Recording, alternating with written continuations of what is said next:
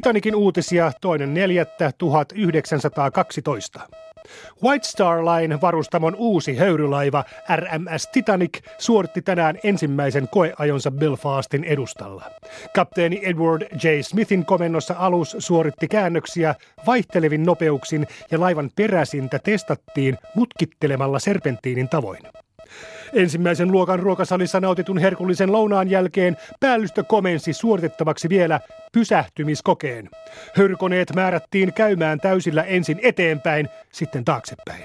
Titanikin pysähtyminen 20 solmun nopeudesta vaati vain alle 800 metriä. Koeajon päätyttyä laiva lähti Irlannin merelle ja kohti Southamptonia, minne sen odotetaan saapuvan kolmas tai neljäs päivä huhtikuuta nousuveden aikaan.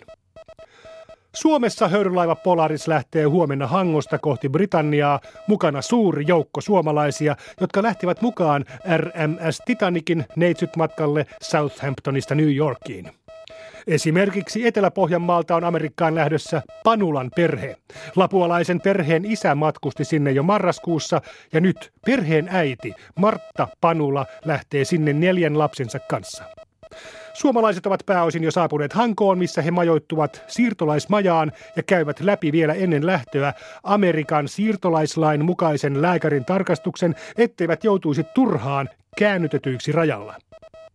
Kaikki Titanikilla matkustavat suomalaiset siirtolaiset läpäisivät tarkastuksen, vaikka tarkastuslääkäri tutkikin hyvin tarkasti Augusti Panulan heinätöissä vääntyneen sormen ja teki toimintatestit myös Hilda Juurakon reuman vaivaamille sormille, sillä Amerikkaan pääsyn esteenä voidaan pitää sairauksia, jotka estävät työnteon.